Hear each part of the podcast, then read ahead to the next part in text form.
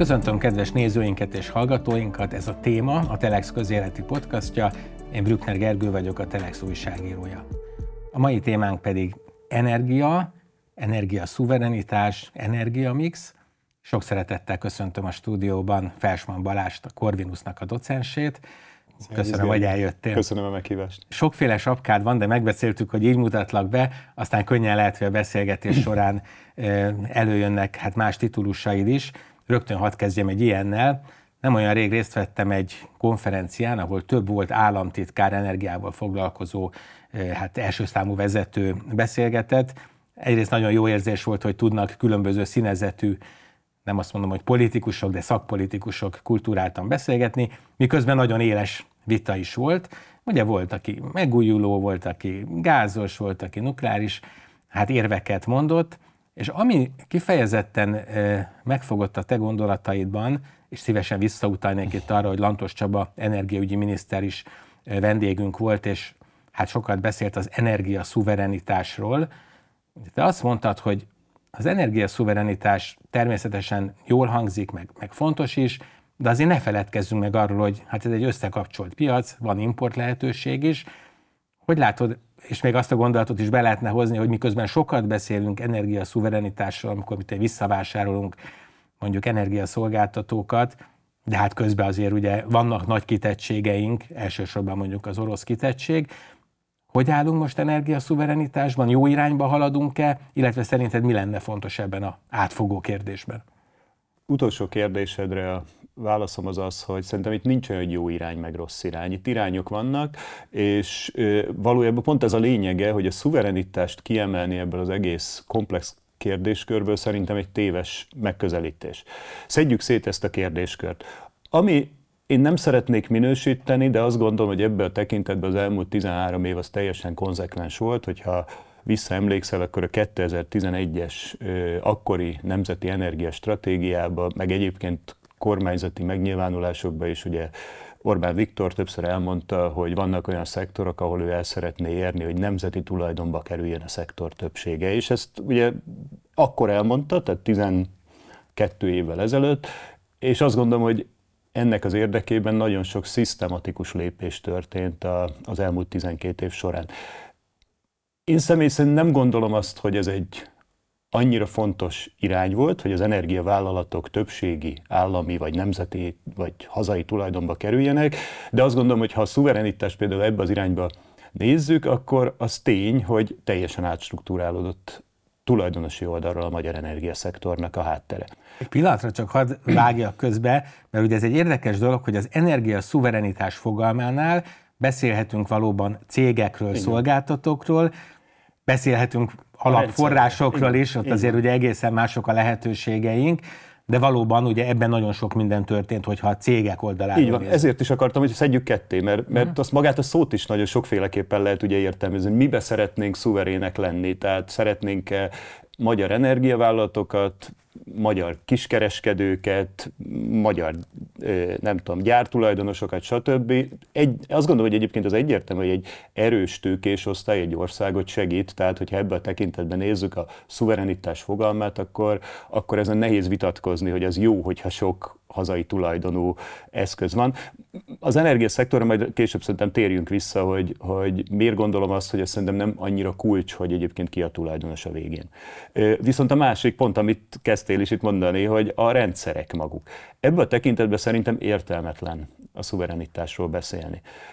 A világ legkomolyabb vagy legnagyobb összekapcsolt rendszere jelenleg az európai árampiac. Ez egy hihetetlen nagy sikertörténet. Én azt gondolom, hogyha, hogyha itt sikereket kéne néznünk az elmúlt húsz évből, akkor az, hogy az európai árampiac ilyen szinten integrálódott, hogy a tavalyi augusztusi árcsúcs időszakába Franciaország meg Magyarország között összesen 3 euró volt az áreltérés úgy, hogy 400 eurós volt az árszint. Tehát így az 1 százaléknál kisebb volt az eltérés, szerintem ez egy fantasztikus dolog. Az, hogy ez nem, lett, nem versenytényező mostanra, az, hogy egy Magyarországon letelepedett vállalat, vagy egy Franciaország, vagy egy Svédország, vagy egy ö, Franciaországban működő vállalat, hogy hogyan tud áramhoz jutni, szerintem ez, ez, ez egy fantasztikus dolog. Nagyon érdekes, és, amit mondasz. És, és... Bocsánat, még azt akartam mondani, hogy ráadásul nem lehet 93 ezer négyzetkilométerre optimalizálni az energiarendszer egészét, hiszen már csak a komparatív előnyök és hátrányok logikája mentén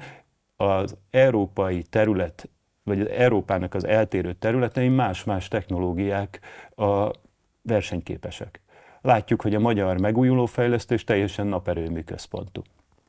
Dánia szélerőmű központú. Tudom, eh, Ausztria szél- és vízi erőmű központ, ugye, ahol van lehetőség a hegyek miatt arra, hogy nagyobb mértékben hasznosítsák a vízi energiát. Ha nem lenne export-import, akkor ezek az autark rendszerek, ezek nagyon-nagyon az optimumuk alatt egy szuboptimális szinten tudnának működni. Hát csak gondoljunk meg egyetlen mondatot, e, a energiaszuverenitást csak innen Magyarországról nézve. A kormányzat terveibe az szerepel, hogy 2030-ra itt 12 gigawatt naperőmű fog beépülni. A legnagyobb csúcs időpontban 7,7 gigawatt a magyar rendszernek a fogyasztásigénye. Az azt jelenti, hogy rászorulunk arra, hogy ezt a megtermelt energiát valamit csináljunk vele. Hát én abban bízom, hogy arra szorulunk rá, ami nem is rászorulás, hanem az együttműködő energiarendszer révén ezekben az órákban exportálni fogunk. Egyébként ez már most elkezdődött, pedig még csak 5 gigawatt ez a beépített napelem mennyiség, de már elindult az április óta, hogy a déli órákban a magyar villamosenergia rendszer exportőr. Hát ha ezt autarkiába, egyfajta tévesen értelmezett szuverenitásba akarjuk elhelyezni, akkor ezt ilyenkor nem hogy eladnánk, hanem le kéne szabályoznunk a termelést, és azt mondani, hogy hát hiába termelnének a naperőműveink, nem tudunk vele mit kezdeni. És még egy utolsó gondolat, hogy hogy én azt gondolom, hogy a villamosenergia rendszer szempontjából Európa büszke lehet arra, hogy önellátó. Szemben más energiahordozókkal, villamos energiában a, a kontinens, és ez az, az EU-t értem döntően, megtermeli azt a villamos energiát, amit felhasznál. Nincs függősége, nincs külső függőség. Persze lehet mondani, hogy bizonyos villamosenergia előállítási technológiák alapanyaga tekintetében van függőség, ez igaz, de maga a villamosenergia európai összléptékbe egy önfinanszírozó rendszer, ami szerintem tényleg, ahogy én azt gondolom, a legnagyobb sikerek egyike. Nagyon sok érdekes témát kinyitottál, de hadd kezdjem akkor ezzel a bizonyos európai integrált rendszerrel. Ugye azt mondtad, hogy ez a világ legnagyobb, és talán hozzátetjük legjobban működő nagy rendszere. Itt utalhatunk arra, hogy milyen sokszor halljuk azt, hogy ugye a, egyrészt kicsit régebbi, kicsit izoláltabb amerikai, amúgy Észak-Amerika ugye mindig előttünk jár sok mindenben, de pont az áramrendszerben ugye nagy kimaradások, problémák, texasi tél, sok ilyen történetet hallunk. Nem mondom, hogy Európában nincs ilyen, ugye volt talán két éve egy szerbeset, de a két évben nem vagyok biztos, amikor hát ennek a kockázatai is előjöttek, de azért viszonylag hamar meg lehetett oldani. Viszont amire rá szeretnék kérdezni, hogy te nagyon pozitívan említetted ezt az árnivelláló hatást, lecsökkentek a spreadek ugyanannyi Franciaországban, mint Magyarországban a villamosenergia ára, de én azért emlékszem, hogy tavaly, tavaly előtt főleg amikor olyan nagyon-nagyon extrém villamosenergia árak voltak, akkor azért az integrált rendszernek a kritikáját is hallottam, hogy mindig azt importáljuk, ahol a legnagyobb probléma van, tehát hogy egyfajta az integrált rendszer, hát egy olyan helyzetet hoz, hogy hát ahol éppen magas az ár valamilyen oknál fogva, a francia atomerőműveket kell karbantartani, nincsen a balkáni, nem tudom, vízerőműveknek vize, akkor valami miatt hozzánk eljön a magas árnak az indoka. Ezt nem, nem érzed, ezt a veszélyt? Nagyon érdekes, amit kérdezel, és egy éve erről megy a vita Európa szerte. Tehát ez nem egy magyar vita, hanem ez egy Európa szerte, sőt az Európai Bizottság javaslataiban is megjelenik ez a gondolati kör, amit most, most említettél. Én azt gondolom, ez egy tényleg egy filozófiai vita. Én hiszek a marginális árképzésbe, bocsánat, majd mindjárt megmagyarázom, hogy ez mit jelent. Tulajdonképpen ez a marginális árképzés, ahogy most működik a, a villamosenergia piac az Európai Unióban, ez, ez, ennek az a lényege, hogy minden időpillanatban a kereslet és a kínálat úgy kerül egyensúlyba másnapi piacokon, hogy az adott időpillanatban, tehát az adott napra ajánlatot beadó termelők közül az kerül még be, aki a legmagasabb árat adta, de még, még volt rá kereslet. Igen. Igen. Magyarán az tény, hogy akik ez alatt vannak önköltségbe, azok ezen profitot realizálnak. Hiszen mindig ugye ez a határ határozza meg. Na most kik vannak ez alatt? Azok a termelők vannak ez alatt, akik egyébként mind a dekarbonizációs oldalról, mind egyébként én azt gondolom, hogy sok más szempont mellett, környezeti szempontok miatt is, ugye preferált termelők, hogy így mondjam, mert nincsen, sőt energiabiztonsági szempontból is tehetném őket, mert nincsen tüzelőanyag költségük. Mert azok tudják az adott időpontban legolcsóban adni, akiknek a legkisebb az úgynevezett változó költségszintje. Kik ezek a nap és a szélerőművek? Aztán jönnek a vízi erőművek, aztán az atomerőművek, és igazából az ár meghatározó az az az erőmű lesz, hogyha ezeken túl van a kereslet az adott időpontban. Ha ezek kielégítik, akkor, akkor nagyon alacsony az ár. Egyébként most pünköstkor volt az, ugye, hogy mínusz 300 euró volt Hollandiában, meg Dániában az ár, mert annyival több volt a szél naperőművi kínálat, mint az összkereslet. Ugye ezek jellemzően hétvégi vagy ünnepnapokon szoktak bekövetkezni. A nap ugyanúgy süt, nap de nincs, aki igen, és akkor nem, nem, hogy nulla, hmm. hanem mínusz 300 euró volt az ára már. Tehát, hogy azért ez, ez egy nagyon jó indikátor, hiszen mire ösztönöz? Egyrészt, mivel ajánlati alapú a rendszer, ezért igazából nehéz benne trükközni, mert ha ugye én mondjuk én egy gázos erőmű vagyok, de azért szeretnék termelni, ha nagyon magas árat adok be, akkor az én, én ajánlatom nem kerül be ugye az a, a kereslet kínálat párosításába. Tehát azért nagyjából mindenkinek, hogy úgy mondjam, hogy erős az ösztönzöttség, hogy fair módon árazzanak. Ez az első. A második, hogy tulajdonképpen a megújuló beruházásoknak ad egy megtérülést, ami egyébként anélkül támogatja a megújulók megjelenését és újabb és újabb megújulókat, hogy költség költségvetési pénz kellene hozzá. Hiszen aki látja, hogy jaj, hát ha én megújulót csinálok, akkor én azon tudok pénzt keresni, akkor beruházok ebbe. És azt gondolom, hogy ez a két szempont, ez nagyon-nagyon fontos szempont, hogy az ár egy, egy jó indikátor, és ö, valóban ö, ugye, mivel egy nagyon erős indikátor, megtörténik azok az úgynevezett ártüskék, amit te is utaltál, és akkor mindenki pánikba esik, hogy Jézus Máriam 400 euró az ár, vagy 500 euró, sőt ugye volt olyan időpillanat, amikor az áramnál ez 1000 euróig is felment tavaly de nem ott van tartósan az ár, hiszen ezek az indikátorok azonnal ugye a reakciót is kiváltják, tehát abban a pillanatban a beruházások is elindulnak abba az irányba, hogy, hogy akkor ebbe érdemes befektetni. Tehát, na, de ezzel együtt, mert hogy azt akartam mondani, hogy amit fölvetsz, az azért megjelent, hogy azért ezt elkezdték nyitogatni, hogy jó ez a határáron alapuló európai árazási modell, és ebbe az energiapiaci reform javaslatába a bizottság ugye betette egy egy olyan javaslatcsomagot, hogy válasszuk szét az úgynevezett, nem szeretem ezt a szót, inframarginális termelőket. Ők azok, akik igazából nem a marginális költségük alapján kéne, hogy árazzanak, hiszen az nem nagyon van nekik, ugye nap- és szélerőművek, atomerőművek, és ezekre kerüljön bevezetésre egyfajta ársapka. Nagyon leegyszerűsítve mondhatjuk azt, hogy, hogy annyit ne keressenek a Nagyon jól fogalmazod meg, mert Igen. ez a lényege ennek. Na most ezen, én azt gondolom, hogy ezen tényleg lehet filozófikusan vitatkozni, de nem vagyok róla meggyőződve, hogy az ármechanizmusba kéne beavatkozni. Hiszen ha megnézed, akkor elindultak más ilyen válságkezelő intézkedések, amik egyébként szerintem ezekben a periódusokban ugyanezt a célt el tudják érni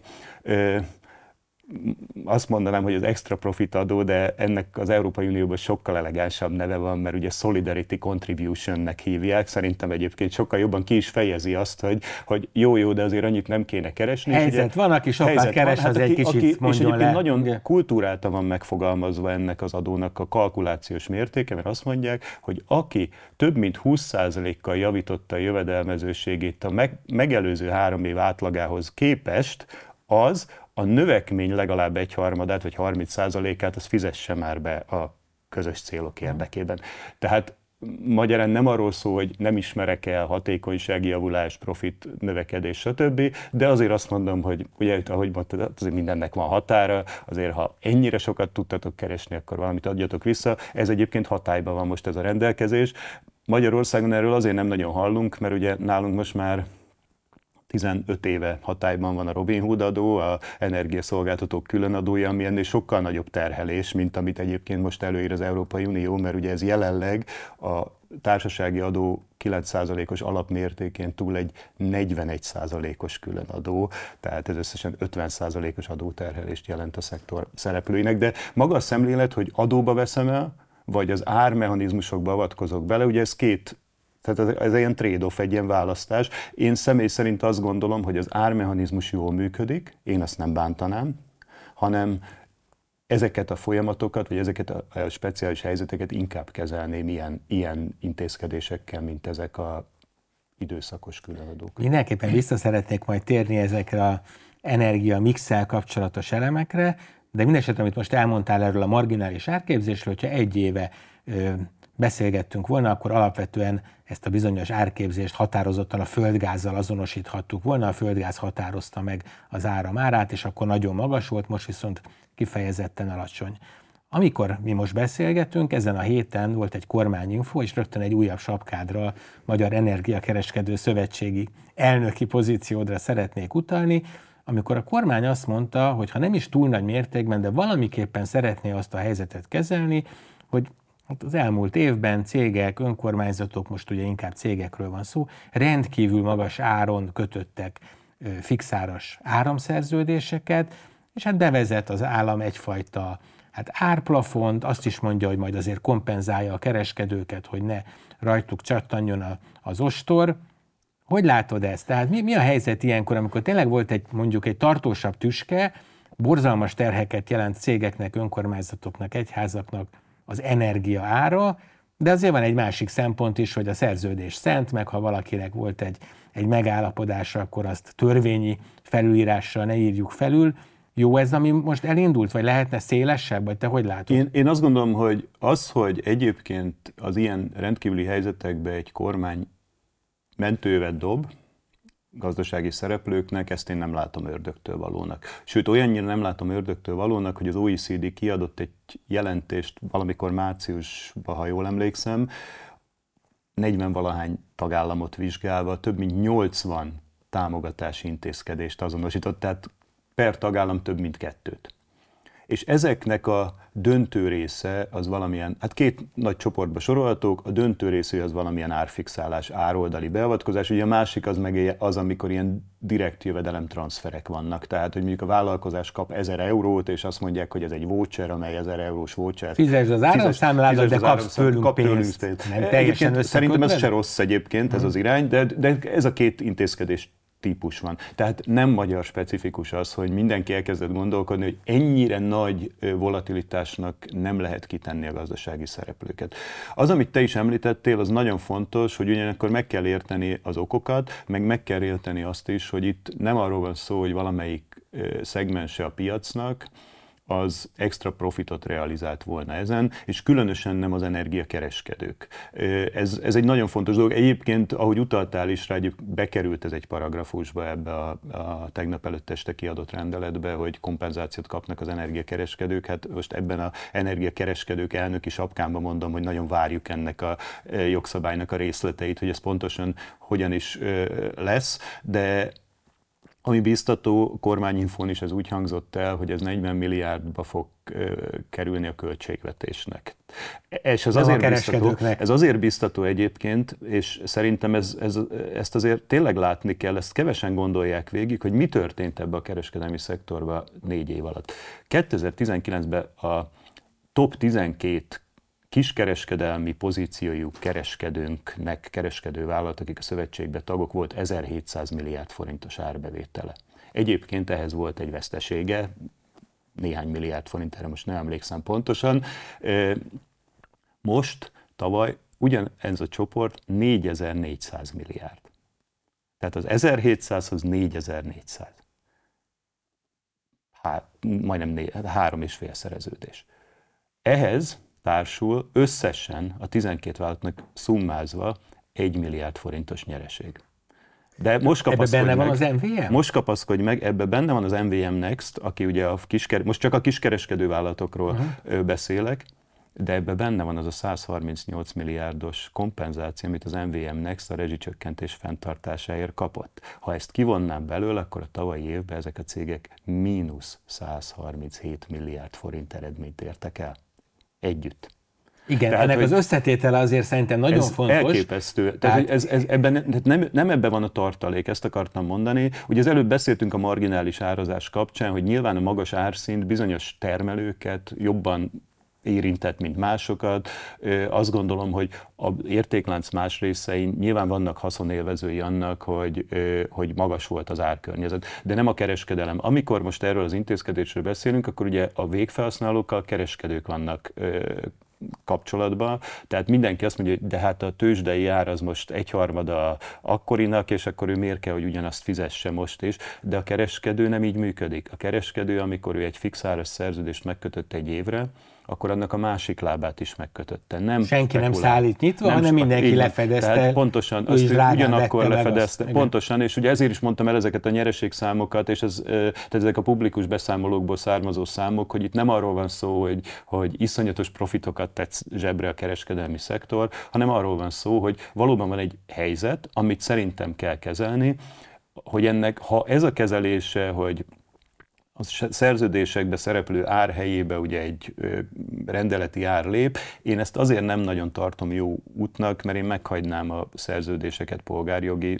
instrumentumnak, tehát az legyen a szabad szerződés, a PTK alapján, és egyébként keresnék inkább alternatív megoldásokat. Erre mondtam azt, hogy nekem személy szerint sokkal szimpatikusabb lett volna, hogy ezek a vállalatok kapnak egy ilyen vouchert, és azt mondják, hogy ezt a vouchert a közüzemi számláikra fordíthatják, és ugyanaz a költségvetési teher úgy, úgy ki lehetett volna osztani, hogy most 40 milliárd forintról van szó, ezt a 40 milliárd forintot ugye a megfelelő vállalati körnek, ugye most ilyen TEAOR számokra rögzítették, hogy kik lehetnek ennek a, a résztvevői ugyanezt az eredményt elérve. Tehát vissza a kérdésedre, nem tartom ördögtől valónak azt, hogy van ilyen beavatkozás, de inkább akkor sem nyúljon bele az állam, hogyha amúgy ne a szerződésekbe. Igen, tehát szerintem nem jó a szerződésekbe belenyúlni, mert a szerződés az ugye tényleg az a, az, az alapja annak, az egész az egész kapitalista logikának ugye a magájogi szerződések az alapjai. Tehát az, hogyha elkezdünk belenyúlkálni háborús vészhelyzeti rendeletekkel ráadásul, tehát hogy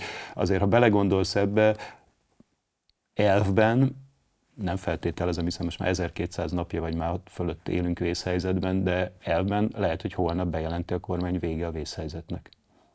És ha vége a vészhelyzetnek, akkor egyébként ennek az összes így, így megalkotott jogszabálynak is aznap van vége. Tehát ez csak egy aspektus annak, hogy miért nem szerencsés ilyen módon polgárjogi viszonyrendszerbe beavatkozni, mert ez egy nagyon speciális helyzet, amit szerintem jobb lenne egy speciális eszköztárral kezelni. Nagyon régóta van veszélyhelyzet, de még régebb óta van rezsicsökkentés, gyakorlatilag a tíz éves születésnapot ünnepelhetjük gyertyákkal, hogy ne fogyasszunk energiát. Azt szerettem volna kérdezni előbb, amikor említetted a szektornak a nyereség számait, hogy ugye nagyon érdekes az, az összetétel. Tehát egy ideig úgy nem nagyon tudtunk semmit erről a rezsicsökkentésről, mennyibe kerül, mibe fáj. Azóta repkednek az ilyen ezer milliárd forintos hát kompenzációs számok. Tehát említetted ugyan, hogy az MVM Next milyen kompenzációt kapott, de az biztos, hogy ugye a teljes rezsicekhet nem fizette ez az összeg. Tehát hát érdekelne általánosan is a véleményed a rezsicsökkentésről, hogy van-e most lehetőség esetleg hát még jobban visszavenni belőle, ugye én azt gondolom, hogy nem jó ilyet mondani, mert nyilván akinek ez teher, az nem fog ennek körülni, de azért nagyon sok pozitívumát láttuk a rezsicsökkentés csökkentésének, például az energiahatékonyság oldalán, tehát lenne egy ilyen generális kérdésem, illetve azt szerettem volna kérdezni, hogy a rezsicsökkentés terhe és ezek a bizonyos kereskedői profitok hogy viszonyulnak, tehát azért a piaci szereplők azok keresnek, és az MVM-nél még nagyobb veszteség képződik, vagy hogy jött ki ez a nulla körüli szám?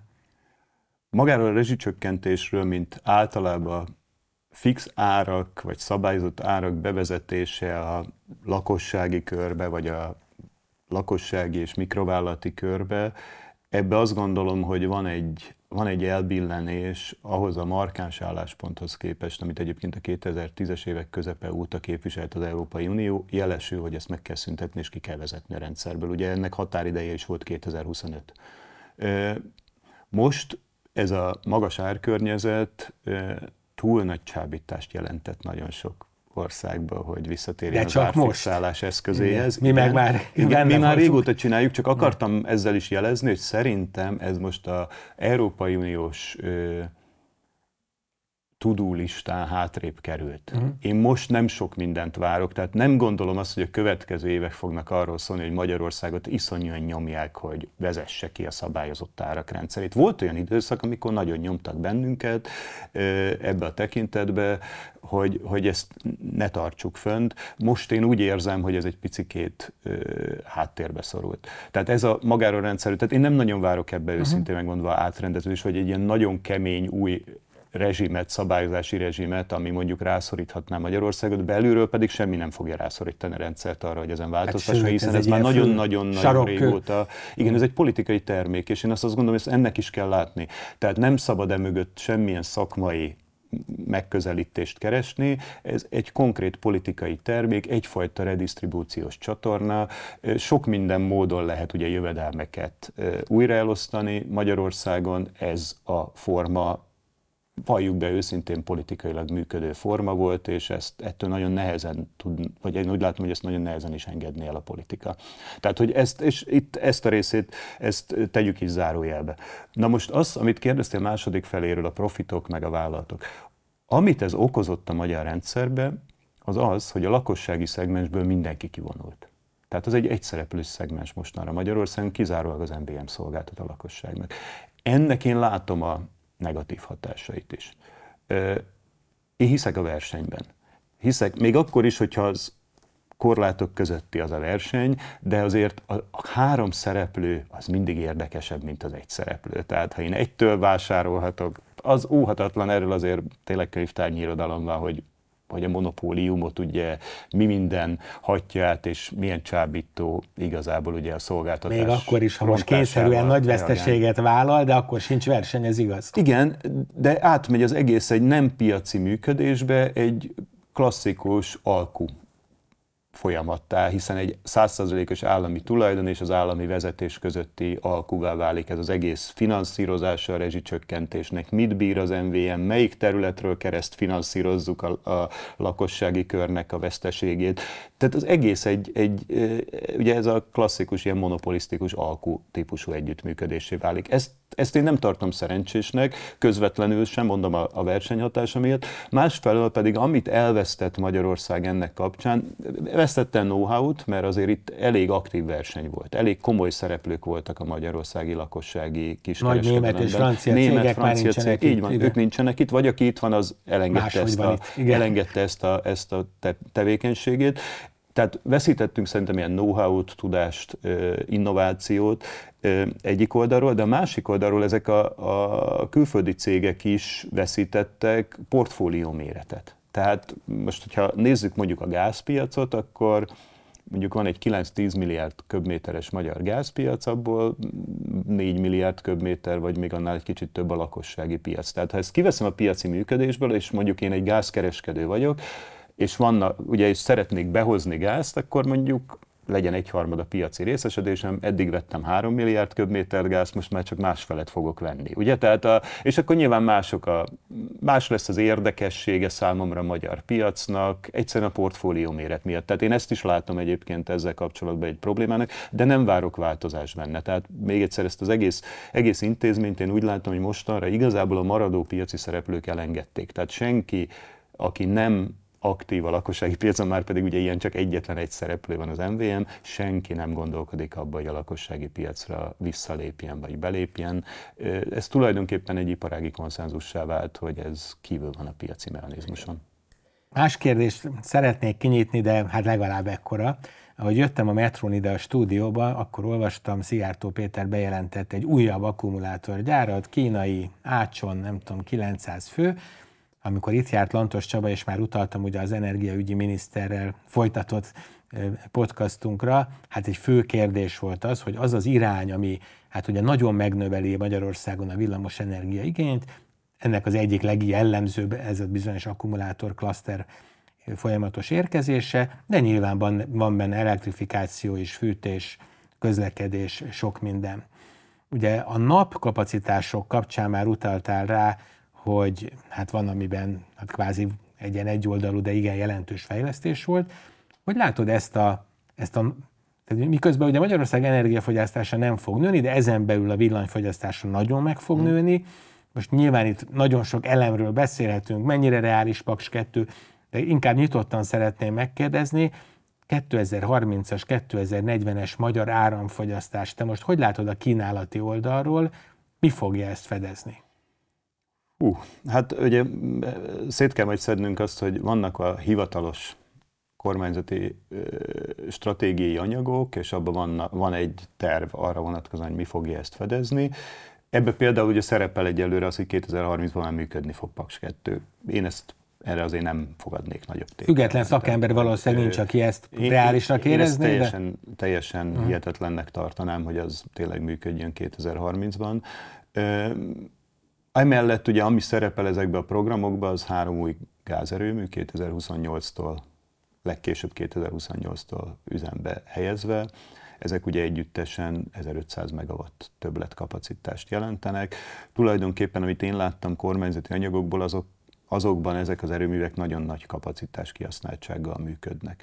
Ami azért furcsa, mert ha egyébként ilyen nagyobb kontextusban nézzük a gázerőművek jövőképét, akkor egyre inkább azt látjuk, hogy a gázerőművek, ha vannak is, és egyébként azt gondolom, hogy még egy befektetési ciklusban velünk lesznek, tehát hogy ezzel nekem nincs is olyan nagy gondom, hogy velünk lesznek a gázerőművek, de hogy inkább a rugalmasságot szolgálják, és nem egyfajta menetrendtartó erőműként működnek. Ez alatt azt kell érteni, hogy, hogy inkább olyan üzleti modellel működnek, hogy mondjuk a 8760 órából 1000-1500 órát vannak üzemben, akkor, amikor se elég szélenergia, se elég napenergia hát nincs, nincsen, és ez akkor egy olyan, magas Igen, ez egy alacsony kihasználtság, erre olyan gépeket optimalizálnak, és olyan üzleti modellt építenek föl. Viszont akkor ezt, annyit kapnak az energiáért, hogy megérje pont, ez a, ami, ha az első körös kérdésünkre visszatérünk, ez a határár, ugye, hogy ezek azok az időszakok, amikor nagyon drága az áram, és akkor neki megéri bent lenni a piacon.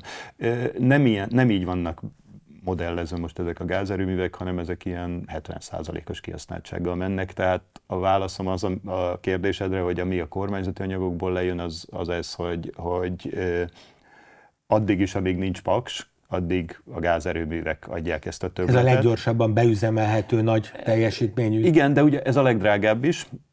Egy, már hogy a folyó működés szempontjából. Bele akartam kérdezni, és bocsánat, hogy a szabadba vágok, hogy ugyanaz a, tehát hogy értem, hogy más a menetrendtartás és más a rugalmasságot adó erőmű működtetés, csak hogy ugyanúgy kell erre nézni 200 eurós gáznál, vagy 30 eurós gáznál. Tehát lehet olyan ár, hogy megéri folyamatosan működtetni őket? Hát ugye ez egy, tulajdonképpen ez egy ilyen reál opció, tehát mindig megéri folyamatosan működtetni, hogyha nekem az áramár az a, hat, a hatásfok kal szorzott gázköltségemnél magasabban van. Tehát ha én mondjuk 50%-os hatásfokkal tudok gázból áramot csinálni, és 100 euró a gázára, akkor nagyon leegyszerűsít, akkor mondjuk egy 200 euró fölötti árszint, villamos energia árszintnél nekem megéri üzembe lenni, nyilván még Mert hogy az euró mindenki megawattúra. Pontosan, ugye? így igen. van, igen, igen, igen, és akkor, akkor alapvetően én, én ha mondjuk 250 euró az áramár, akkor beadom az ajánlatomat, hogy én megyek és termelek. Ha meg 190, akkor meg mondom, hogy köszi, de nem, nem kérek ebből. Tehát, hogy nincs szerintem, tehát nem tudjuk így összekapcsolni a gázár szintjével, inkább ez az úgynevezett spread az, ami meghatározza. A kettő közötti a kettő közötti átváltás határozza képest, meg, hogy, hogy, hogy mikor éri meg nekem. A probléma a gázzal, vagy a gázerőművek ilyenfajta működtetésével az szerintem azt jelenti, hogy viszont ezek tényleg a változó költsége magas szinten vannak, tehát alapvetően az a feltételezés húzódik meg mögötte, hogy azért akkor itt ez egy tartós magas árkörnyezet lesz.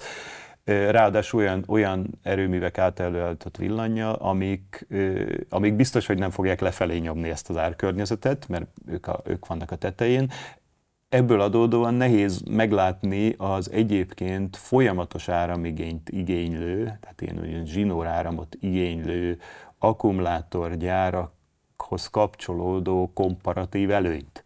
Mert logikusan, hogyha nekem van egy ilyen üzemem, ami gyakorlatilag NU24-ben nagyon sok áramot akarna felhasználni, ahhoz ami illeszkedik, az egy NU24-es kiszolgálás.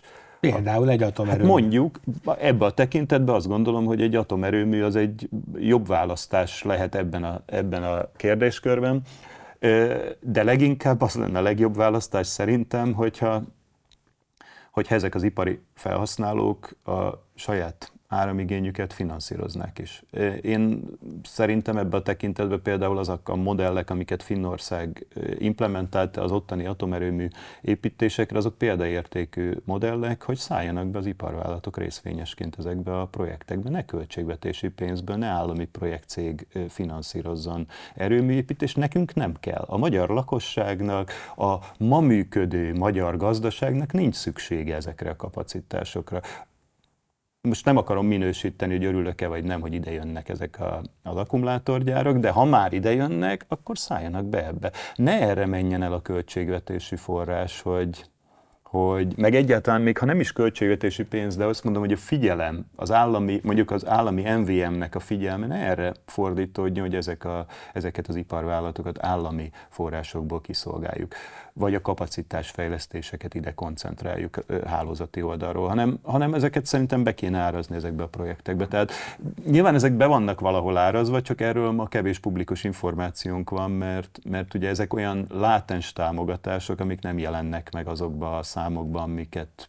ugye publikálnak, mint FDI, tehát mint direkt befektetés támogatási számokat az egyes beruházásokhoz kapcsolódóan. Nagyon érdekes lenne megnézni ezeket a járulékos beruházásokat. Igen, ezeket nem lehet tudni, hogy van-e bármiféle ígérvény az állam részéről energiára, az energia árára, ugye hát ez egy nagyon Igen. érdekes Igen. lenne, Hát rettentő érdekes az is, amit mondtál, ugye talán javíts ki, ha rosszul mondom, aztán Mankala, Mankala modellnek modell, hívják ezt a finn elképzelést, hogy ugye, ugye azok a cégek álltak össze atomerőmű építésre, akik később használni fogják Pontosan. A megtermelt villamosenergiát. Egyébként tudod, mi az érdekes, hogy most, ami az új európai piacdizájn javaslata a bizottságnak, nem az atomerőművekre, de tulajdonképpen az energiaközösség gondolata az nagyon hasonló. Tehát, hogy ez a fajta, hogy álljunk össze és csináljunk magunknak valamit közösen, aztán osszuk szét, amit az megtermelt, egyébként ez most megjelenik ez a fajta szövet szövetkezési logika más aspektusába is az energiarendszernek. Bocsánat, hogy így e,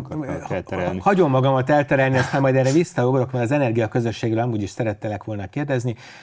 Ugye, hát bevezette azért már a magyar nem is tudom, jogrend ezt a fogalmat, meg hát azt használjuk, hogy energia közösség, csak sajnos a gyakorlatban ugye hát nem nagyon indultak még el, miközben azt remélem, hogy talán például ez a mostanában hát Gellert kapott napenergia fejlesztésnek lehetne egy, egy jobb metódus, csak hogy kicsit segítsük a hallgatókat, tehát ugye arról van szó az energiaközösségek esetében, hogy kialakul egy kisebb kör, akik meg maguknak megtermelik, optimalizálnak, tehát nem arról van szó, hogy egy háztartás próbál optimalizálni a megtermelt napenergiával, hanem mondjuk egy egy falu. A világban nagyon érdekes példákat láttam erre, sziget, vagy egy dzsungelben egy hmm. kis település, és tényleg tök jól működnek.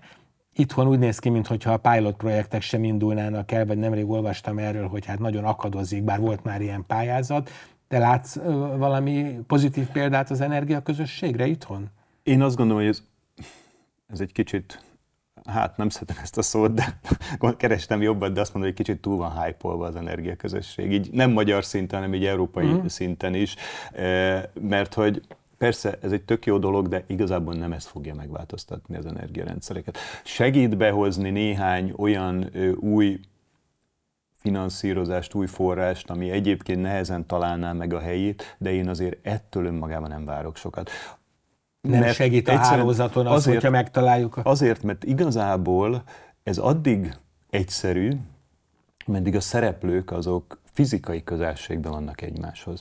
Arra például egy nagyon jó modell lehet majd, hogyha sikerül minden részletszabályát megalkotni, hogy mondjuk egy társas ház az képes legyen normálisan megosztani a társasház tetején napelemmel termelt villamos energiát a lakók között. Ennek ma nem túl egyszerű a megosztása, sőt, legyünk egész őszintén, csak ilyen szürkezónás megérési megosztási modelljei vannak. Egyszerűen azért egyébként, mert a gázzal szemben, ahol egyébként ugye bevezették végül is a társasházi mérő fogalmát, és ugye lehetett nyilatkozni arról, hogy ebben a társasházban négy lakás van, és akkor megszorozták négyel a rezsicsökkentett mértéket, és ugye azt kaphatják per lakás a villanynál ez elmaradt. Tehát ezért mondom, hogy jelenleg például ezek apróságnak tűnő részletszabályok, de hogy, de hogy egyébként mondjuk egy ilyen kis részletszabály milyen mértékben tudja korlátozni azt, hogy, hogy egy társasház tudjon abba gondolkodni, hogy jaj, de jó, hát van egy nagy lapos tetőnk, tegyük fel a napelemet, aztán akik beszálltak, vagy valamilyen arányba, négyzetméter arányosan, lakók arányosan, azt már döntse a társasház, osszuk szét, amit ott termeltünk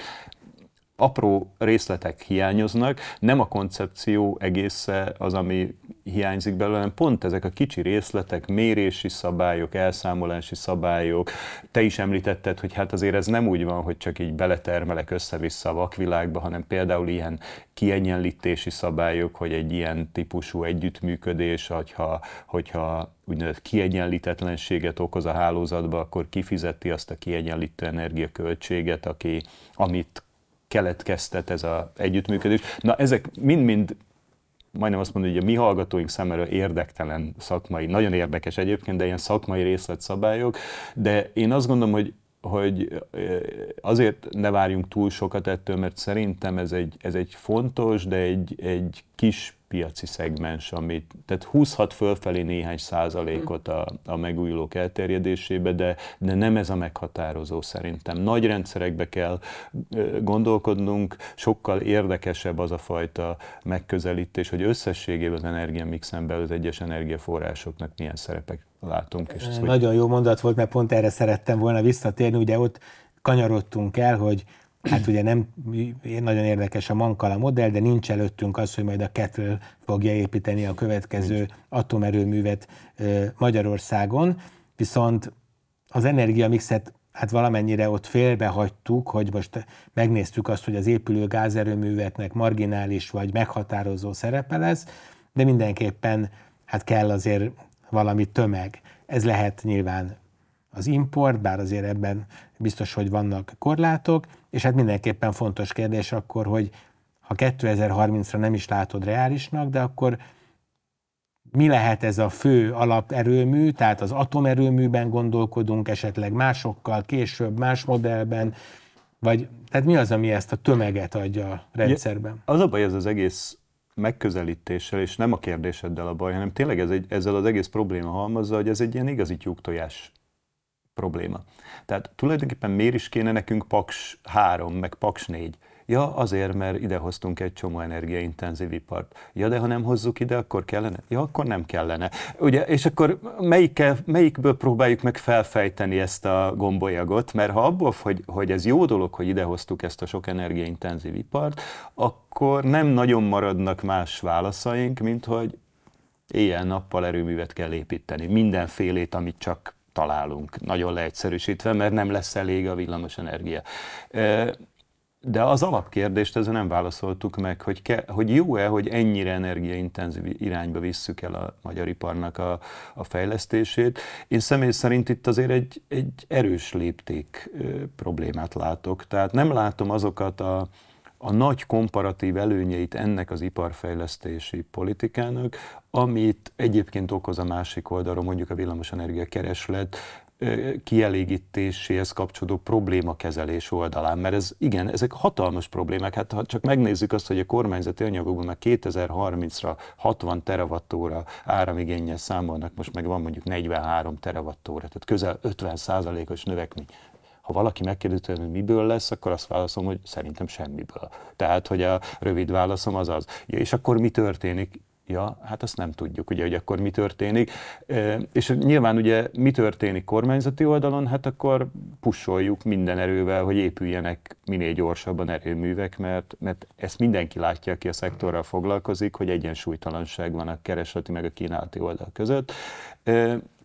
Egyébként az egy nagyon érdekes kérdés, hogy annak ellenére, hogy ezt azt mondtam, hogy mindenki látja, miért nincsenek magánerőmű befektetések Magyarországon. Ha ott van a látható ha ott kereslet. van a látható kereslet, és hogyha visszagondolsz másfél évtizeddel ezelőttre, 2000-es évek második felében a maihoz képest az akkori ár, árcsúcs az semmi se volt, fölemelkedett 30-ról 90 euróra az áramár, és óriási dráma volt, emlékszem, hogy két számjegyű áramár emelkedés ugye lesz a eredménye ennek, hol volt, hát a maihoz ugye azt mondjuk 90 euró, az ma már egy ilyen nyugalmas, alacsony árszint, akkor ez volt az az ársok, és akkor, amikor az az ársok 2005 és 7 között, akkor volt ez a nagy emelkedés a piacon, aztán ugye a válság vágta le, bekövetkezett, akkor egymás után kopogtattak itt a beruházók, hogy ők építenének erőművet. Ugye akkor épült a gönyű, a akkori modern technológiás gázerőmű,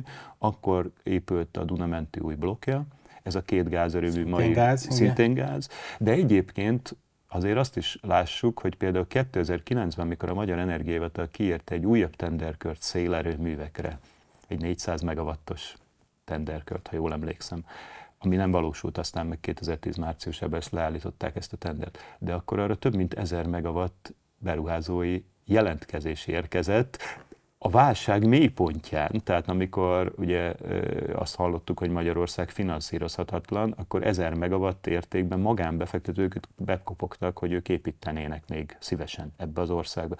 Hogy ez most miért úgy van, hogy csak az MVM épít, ugye? Tehát, hogy, a, hogy mit, mi változott. Egyébként nyilván az egyik része ennek az, hogy olyan szinten változott meg a szektor körüli szabályozási jogi környezet, hogy olyan nagy az országkockázat, hogy azt gondolom, Pont hogy ezt akartam mondani, ezt valamennyire szerintem magunknak okoztuk. Magunknak okoztuk. Nem vagyunk egy vonzó célpont egy nyugati befektető. És a másik ugye az, a, az a, amire utaltam, az 50%-os adómérték. Tehát, hogy az energia ellátó külön adója, a Robin Hood adó, az ugye 50%, hogyha 41 plusz 9, az ugye együtt. Igen, én még vissza akartam egy pillanatra utalni arra, amit mondtál erre az energiaintenzív iparágak invitálása, hogy ugye ott azért is nagyon, tehát bennem egy teljesen egyértelműen egy kettősség van, hogy azt gondolom, hogy érzem azt, hogy jó, hogyha van a, nem tudom, GDP-nek valami faktora, ami nő, ha benne vagyunk egy modern iparágban, ha vannak munkahelyek, csak ha valóban annyira nem állnak rendelkezésre a feltételek, hogy nem csak az energia hiányzik hozzá, de a munkaerő is. Tehát amikor olyanokat olvasok most már naponta, hogy nem tudom, tízezer filippino munkavállalót ö, igényel Magyarország, vagy hát szinte minden gyárba mérnököket hát már importálnunk kell, akkor valóban érdekes, hogy van-e olyan előny az állami támogatás a valamennyire beszedett adóbevételek mellett, ha valójában az energiát meg a munkaerőt is kívülről kell megoldani.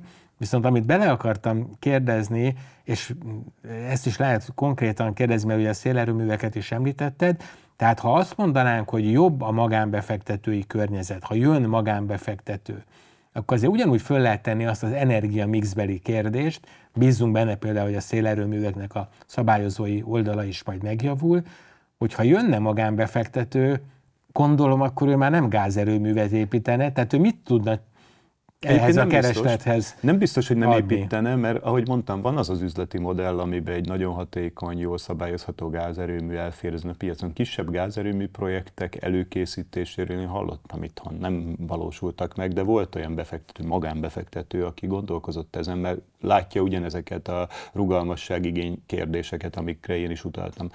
Hát egyértelmű, és ez nem magyar tendencia, az elmúlt években az új beruházások 90% a nap és szélenergiába ment, tehát ez nem is kérdés, hogy miben, miben megy a Csak említetted, hogy mennyi nap első van lépésbe, már? Első lépésbe. Hát én azt gondolom egyébként, hogy ebben a tekintetben a, a kihasználatlan potenciálunk az egyértelműen szélenergia, és ebbe, ebbe továbbra is ugye egy ilyen óvatos elmozdulást lehet látni Lantos miniszter úrnak a megnyilvánulásaiból. Szerintem itt nálad is a podcast műsorban is ez egy kicsit szóba kerül, de ilyen tényleg nagyon, nagyon óvatosan. mondta, ugye, ugye ezt a bizonyos, csak a hallgatók kedvéért mondom, hogy ugye itt az a legfontosabb szabályozói változás, amire várunk, hogy ne 12 kilométerre, Igen. hanem egy kilométerre lehessen lakott területtől szélerőműveket építeni, ami legalább a realitást megadná, hogy találnak ilyen területeket. Meg, hogy legalább ugye a barna mezős beruházások ne legyenek tiltva, amit azt hiszem szintén említett itt a podcastban, hogy Igen. tulajdonképpen ugyanarra az alapra, ugyanarra a, a toronyra rá lehetne tenni egy háromszor akkora kapacitás, vagy egy négyszer akkora kapacitású turbinát, mert amikor ezek megvalósultak, ugye 2005-2007 között, akkor mondjuk a átlagos turbina méret az a fél és a másfél megawatt közötti volt, most meg már nem nagyon adnak 5 megawatt alatti. Tehát, ha csak annyi történik, hogy nincsen több torony Magyarországon, csak lecserélik ezeket egy, egy korszerűre, akkor is már gyakorlatilag meg kétszerezni, háromszorozni lehetne az értékét. Én azt gondolom, hogy ebbe, bőven van még tartalék. Pont ezt akartam kérdezni, hogy a számok nyelvén, mert azért ugye ez egy olyan kicsi porció most, tehát hogyha a legjobb a szabály, egyrészt mikor indulnak el a befektetők, tehát azért gondolom, hogy ezek után, az évek után azért az se, se perc, amikor vissza, visszatérnek, és hogy hát mit lehet kihozni ezekkel a fejlesztésekkel, mert azért attól tartok, nem akarok szkeptikus lenni mindenben, de hogy azért akkora részarányt még a leg pozitívabb szenárió esetén se hozna a szél? Nem tudom, ugye ez egy nehéz kérdés, mert mi temettük itt a befektetői környezetet, de pont a napelemes projektek, az, az, az, az a boom, ami az elmúlt négy évben történt, az meg pont ellentmond ennek, mert nem mondom, ja, hogy a semmiből, de nagyon gyors, iszonyú sok magánbefektető Igen. volt. Nyilván ők Egyébként kaptak egy elég jó védett környezetet, ugye a metár rendszeren, vagy korábban még a KÁT kötelező átvételi rendszeren keresztül, kaptak egy olyan védett befektetői környezetet, és ö, azt gondolom, tehát nem szeretnék én sem mindenben kritikus lenni, mert látod, ez például egy olyan terület, ahol én nem nagyon hallottam olyan ötletelés, hogy belenyúlnának így visszamenőleg ugye ezekbe a magájogi szerződésekbe. Meghúzták a féket, ugye azt mondták, hogy jaj, jaj, jaj, túl sok jött, és most egy kicsit álljunk le. Azt gondolom, ennek még az indokai is látszanak, hogy tényleg azért vannak azok a pillanatok, amikor valami túl sikeres. És két jobb, magyarázó mondatot engedjél meg, nem biztos, hogy mindenki ismeri ezt a két fogalmat, tehát ugye a kötelező átvételi rendszer az egy olyan szabályozott árkörnyezetet adott, amivel a befektetők biztosan tudtak megtérülésben számolni. A metár az már egyfajta versenyt is behozott, tehát ott a legjobb, hát leggazdaságosabbakat támogatja. Tulajdon, így van, pontosan, a, tehát egy adott aukción, amikor ugye a beadott tenderek alapján kapnak szerződést, vagy nem, de ugyanígy hosszú távú És mind a kettő jól működik, mind a kettő jól működik. Tehát ezért mondtam, hogy a szélenergiára is én el tudok képzelni ilyen helyzetet, hogyha átalakul a jogi környezete, akkor akár egy ilyen szélenergia boom is lehet Magyarországon, de nem látom egyébként a szándékokat, tehát hogyha így előre nézünk ilyen kormányzati anyagokba, akkor nagyon óvatosak a számok. Pici növekedés van, de, nem, de míg a napelemnél egyáltalán nem óvatosak, tehát röpködnek ugye a 12 gigawatt, aztán már később még akár 20 gigawatt, meg még nagyobb számok, a szélenergiánál sokkal óvatosabbak. De hát nem nagyon van más. Még mondhatnám a biomasszát, borzasztó sok jelentkező van a biomasszára, mert az ipari dekarbonizáció, nem nál is ugye a biomassa, biogáz, közlekedésnél rengeteg mindenki vadászik ugyanarra a biomassa potenciára, tehát nehéz abból konkrétan számszerűsíteni, hogy mennyi juthat az áramtermelés zöldítésére. És akkor a megújulókkal itt elfogytunk, hiszen a vízenergia növelésébe én nem látok érdemi Bár lehetőséget. Lantos úr erről is Igen, hallottam, pár gondolatot. És azt gondolom, hogy amiket elmondott, egyébként azok régóta az asztalon vannak, és azokban vannak nagyon jó gondolatok. Tehát a kisléptékű gravitációs tárolás, ami akár egyébként ilyen nagyon kis léptékű is lehet, tehát hogy egy, nem tudom, falu szélén elhagyott hidrofornak, vagy hogy hívták ezek, hidroglóbusznak a, a ejtőrendszerű hasznosításával, tehát hogy ezek néhány száz kilowattos rendszerek is lehetnek, ebbe szerintem van fantázia. Ilyen tanulmányokat én is olvastam, ilyen kis léptékében. Nem kell túl gondolni ezt, de kiegészítőnek jó, de önmagában ez nem lesz meghatározó. És hát akkor, akkor viszont sajnos a, már csak a kevésbé jó opcióink maradtak, és akkor ott maradt a nukleáris, illetve a fosszilisek. És azt gondolom, hogy ebben a tekintetben ugye a nukleáris dilemma az tényleg arról szól, hogy, hogy el tudok képzelni olyan energiarendszert is, ahol erre egyszerűen azért van szükségünk, és itt mondtam ezt a tyúk-tojás vitát, mert olyan a, olyan a fogyasztási szerkezet, hogy, hogy megköveteli a sokkal nagyobb ö, áramkínálatot, akkor nyilván könnyen belehelyezünk egy ilyen nukleáris erőművet, ha pedig nem ilyen a fogyasztási szerkezetünk, akkor pedig nincs rá szükség. Tehát itt nagyon tehát ne, és a többi szerintem ennél rosszabb. Tehát a gáz az, az ugye legyen velünk, meg maradjon velünk, de egyre inkább abba a szerepbe, hogy, hogy azt mondanám, hogy a vésztartalékot adja. Annak a kockázatait sajnos ugye most azért eléggé Igen. láttuk, semmiképp sem szeretnék egy ilyen nagyon borús, két évtizeddel korábbi elem irányával zárni,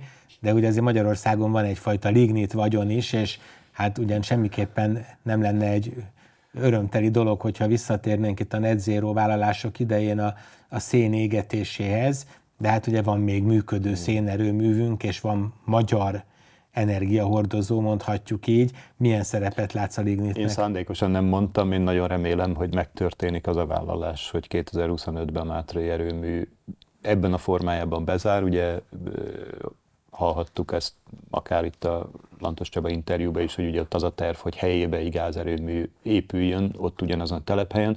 Én nagyon remélem, hogy nem térünk vissza a lignitre. Szerintem az egy, ez egy tévút lenne, hogy, hogy ebben a mai dekarbonizációs helyzetben szín energia hasznosításra bármi, bármilyen ötletet is komolyan venni. Ennél szerintem csak jobb opciók vannak. Tehát tényleg én nagyon bízom benne, és egyébként kérdezted, hogy az árat mi határozza meg. Nagyon érdekes, és én ezt nagyon, nagyon pozitív tendenciának látom, hogy miközben azok a tényező árak, amik egyébként meghatározóak voltak az elmúlt évben, jelesül, te is kiemelted, hogy alapvetően villamos energiárát a gázár határozta meg. De ha épp nem a gáz, akkor a szénár, de a szénárat egyébként meg szintén a gázár határozta meg, mert hogy fölment a gáz, ugye a szén is követte. Az a nagyon érdekes dolog, hogy ugye most a tavalyi csúcshoz képest lementek kevesebb, mint egy negyedére a gázárak. Szénárak is hasonló csökkenő trendet mutatnak, és tudod mi az érdekes, hogy a széndiokszidárak nem, és ennek örüljünk. Tehát jele, most azt látom, hogy újra, drága. újra uh-huh. a széndiokszid lett az ár meghatározó, ami nagyon jó, mert szorítja ki a szenes erőműveket a piacról. Ugye most ö, a, ment a vita itt a napokban Magyarország is nem akarja elfogadni ezt az uniós energia csomagot.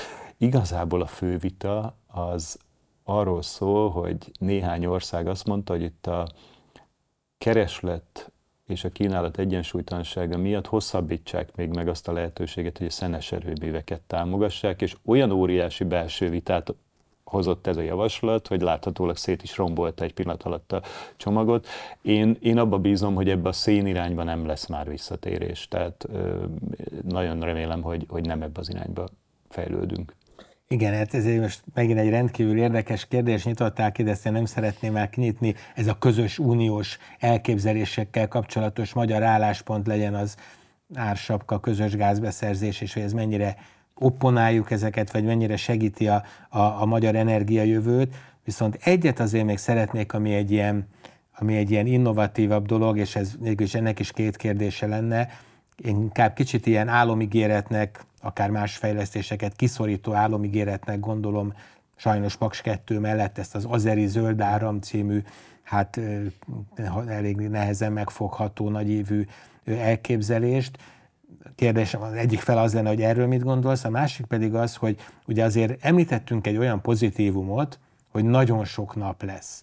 És ugye te azt mondtad, hogy hát ez arra jó, hogy exportálni lehet a csúcsidőben a megtermelt villanyt, de én azon gondolkodom még, hogy abban nem hiszel-e, hogy itthon lehetne azt is hát gyakorlatilag a mixben hasznosítani, tárolásra gondolok, hidrogénre gondolok, tehát hogy beérhetnek-e olyan technológiák, hogy hát legalább ami tényleg a miénk, a megújuló energia, az azért tudja segíteni ezt a hatalmas áramigényt.